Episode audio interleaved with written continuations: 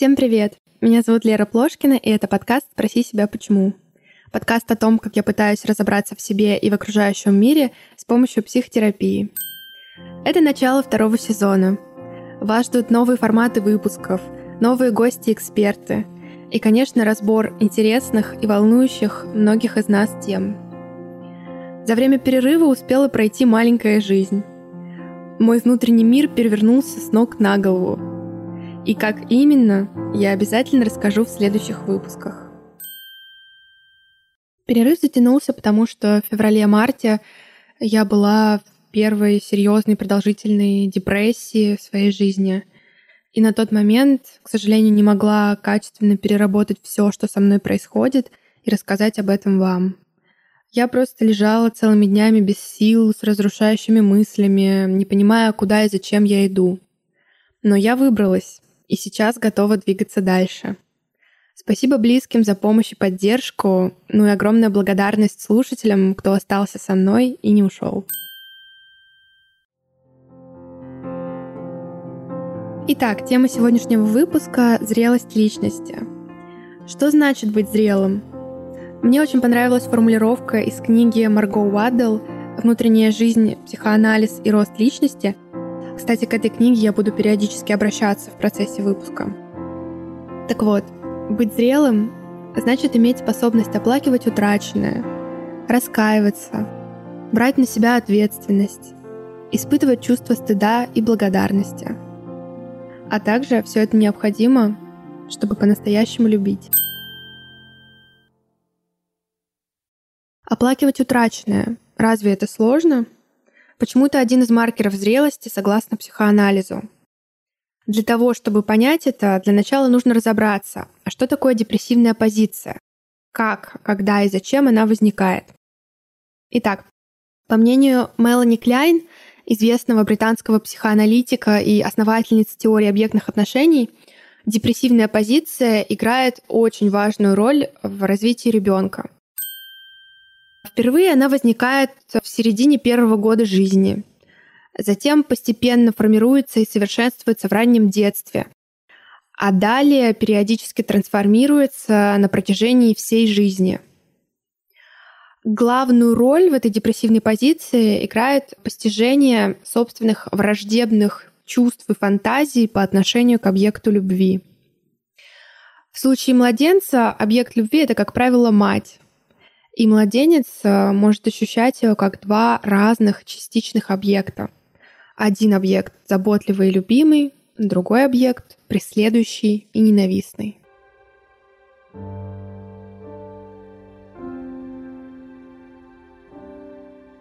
Ребенок может как любить, так и ненавидеть один и тот же объект в очень быстрой последовательности. И его любовь и ненависть склонны действовать по принципу «все или ничего», я думаю, что многим знакома такая история. Этот тип эмоциональной реакции позволяет Кляйн говорить о том, что в сущности ребенок живет в мире, населенном богами и бесами. В мире, который порой кажется небесами, а порой сущим адом. Жизнь в таком расщеплении имеет свои плюсы и минусы. Плюс в том, что можно пребывать в так называемом раю, и, например, быть абсолютно счастливым рядом с человеком, которого вы очень любите, но при этом он вносит огромное разрушение в вашу жизнь. И можно это разрушение просто игнорировать. Огромный минус — это невозможность воспринимать целостный образ человека с его хорошими и разрушающими чертами, так как при расщеплении вас просто будет кидать из любви в ненависть и обратно. Как следствие, невозможно воспринимать реальный мир таким, какой он есть на самом деле. Депрессивная позиция возникает тогда, когда происходит интеграция, когда человек может вынести объединение любимой и ненавистной фигуры в одном лице.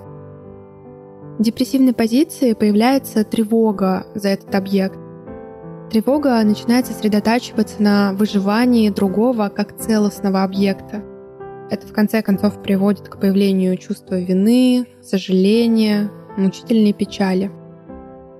Происходит оплакивание утраченного рая и ада, ну, то есть возможности восприятия любимого объекта как исключительно хорошего или исключительно плохого. Целостный образ становится не таким радужным, каким он был раньше. Переживание этого горя позволяет стать более зрелой личностью. Ключевым для взрослого состоянием становится умение, не нарушая психологического равновесия, осознать наличие иных сторон «я» и сделать их частью целого. Интегрировать их, а не отрицать их попытками избавиться или спроецировать на что-то. Переживание и оплакивание такой утраты может происходить в разном возрасте при наличии необходимых условий. Со мной это произошло в 25. Так что же со мной было? Каждый день я просыпалась с сильным чувством отчаяния. Было ощущение, что что-то раздирает изнутри, и ты никак не можешь это прекратить. Абсолютно ничего не приносило облегчения. Ни отдых, ни общение с любимыми людьми, деструктивные методы снятия напряжения, такие как алкоголь, сигареты. Не было сил делать вообще ничего. В этот период работать на работе было особенно сложным. В тот момент меня стал преследовать fear of missing out, что я что-то упускаю, вот так вот лежа и страдая. Когда это кончится? И кончится ли когда-нибудь? Ответа не было. Мой психотерапевт очень помогла мне находиться в этом состоянии, переживать его. Она не могла сделать ничего конкретного, сказать что-то, что принесло бы мне желанное облегчение, прекратило бы разрывающую изнутри боль. Но она просто была рядом. Это именно то, что мне было нужно в тот момент. Близкие люди тоже были рядом, за это я им безумно благодарна.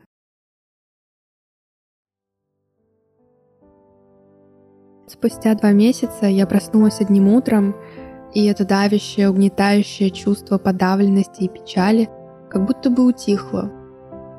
Потихоньку я начала снова чувствовать эту жизнь, хотеть жить и наслаждаться жизнью. Появились силы и ресурс что-то творить, делиться всем этим с другими. Но мир уже больше не будет для меня раем никогда. Я по-другому стала смотреть на все в моей жизни — стала видеть больше реальности. Безусловно, от этого стало сильно грустнее, но и открыла новые возможности выбора. Чувство зрелости можно достичь не отрицанием или игнорированием каких-то своих инфантильных импульсов, а осознанием истинной их природы и необходимой работы с ними. Иногда применение психологических защит, например, таких как отрицание, позволяет сохранить мнимую стабильность психики, но отнюдь не способствует развитию, интеграции и трансформации. В основе пути к зрелости лежит принятие собственных деструктивных тенденций, в основе которых могут быть разные деструктивные импульсы, например, влечение к смерти, интенсивные либидные влечения, воспринимаемые индивидом как имеющие разрушительный потенциал. За этим возникает чувство потери и вины. Если они непереносимы для человека, то он обращается к маниакальным защитам. Не пугайтесь. Маниакальная защита означает, по сути, отрицание депрессивной тревоги. Эта тревога относится к способности индивида чувствовать вину, к сознанию ответственности индивида за переживания, за агрессию и так далее. В таких случаях, когда человек обращается к маниакальной защите, зрелая репарация не может завершиться. Если чувства вины и потери переносимы, но непреодолимы, как раз-таки возникает состояние депрессии или самонаказания. При этом развитие психики останавливается, репарация тоже не завершается. Но если чувства вины, потери преодолимы, то есть внутри психики есть какие-то объекты хорошие, которые помогают с этим справиться, то зрелая репарация завершается успешно. В результате чего человек может отделить реальность объекта от собственной внутренней психической реальности. Что это значит? Это значит, что вот у вас может быть фантазия о том, как к вам относится другой человек. И может быть реальность, как он реально к вам относится. И благодаря наличию зрелой репарации вы можете отличить одно от другого. А также вы сможете интернализировать полученные аспекты хорошего объекта, организуя свой внутренний объектный мир и испытать чувство благодарности к этому объекту. По сути, забрать все хорошее, что есть в вашем каком-то любимом объекте, и поселить это у себя в своей психике.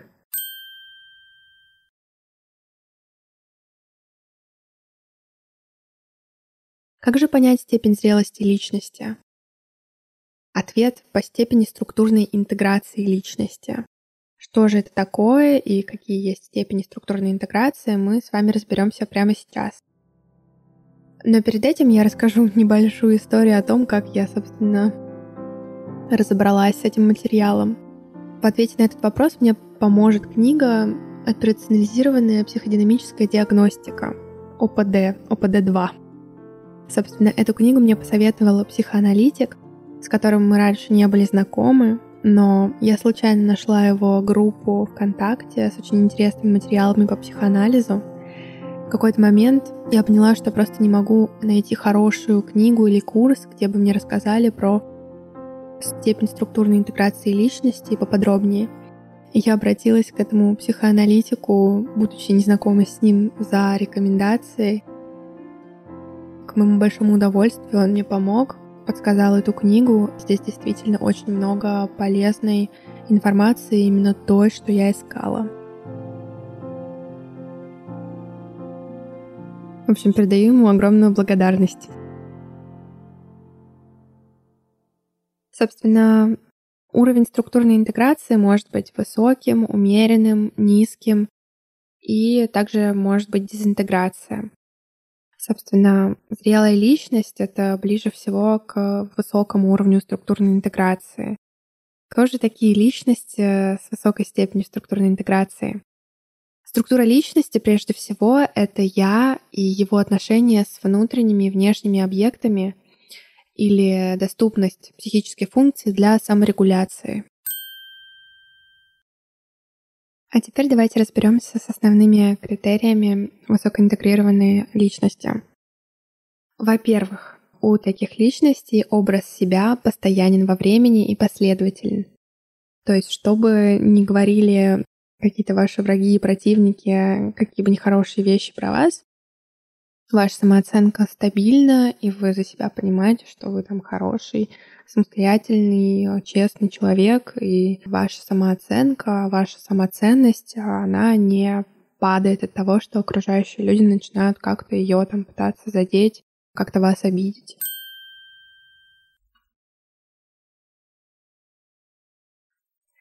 Во-вторых, у таких личностей очень большой спектр аффектов, которые они могут переживать. Это может быть радость, любопытство, гордость, страх, презрение, гнев, отвращение, печаль, вина, стыд. Все эти чувства, они различимы и могут быть полноценно пережиты. А далее. Нет потребности избегать неприятных аффектов. Зрелая личность может полноценно переживать все негативные чувства не пытаться как-то от них закрыться, их отрицать и так далее.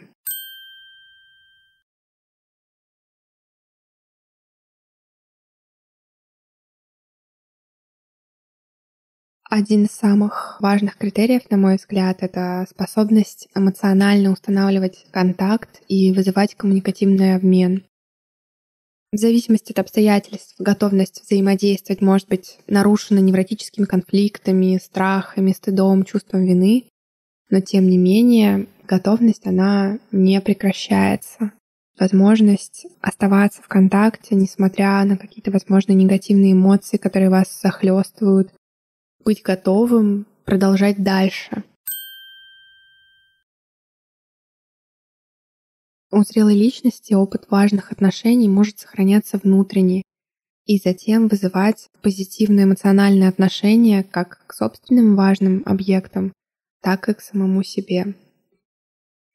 Ну, то есть, например, есть вот у вас очень важный человек в вашей жизни, у которого есть какие-то хорошие качества, которые вы можете как-то вобрать, впитать в себя, сформировать хороший внутренний объект своей психики, и дальше этот объект может действовать, воспроизводить это доброе отношение как к вам лично, так и к внешним каким-то объектам, то есть к другим людям, с которыми вы взаимодействуете.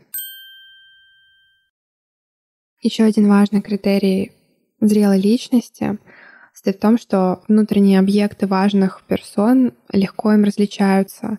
И даже если возникают стрессовые конфликты, позитивный вклад во внутренние объекты других остается стабильным. Если у вас происходит какая-то ссора с вашим, там, например, близким человеком, родным, близким или другом, при этом вы не обесцениваете все то хорошее, что есть между вами, а вы не начинаете люто его ненавидеть, считать каким-то врагом, вы уже более взросло подходите к вашей ссоре, принимаете во внимание все хорошее и все плохое, и уже исходя из этого совершаете какие-то поступки и говорите какие-то слова. Это все основные критерии зрелой личности, которые я хотела выделить в сегодняшнем выпуске. Спасибо большое, что вы дослушали этот выпуск до конца. Мне очень приятно. Ставьте оценки, пишите отзывы на всех подкаст-платформах, где вы слушаете мой подкаст. Я их читаю, анализирую, делаю выводы. Спасибо вам большое. До встречи.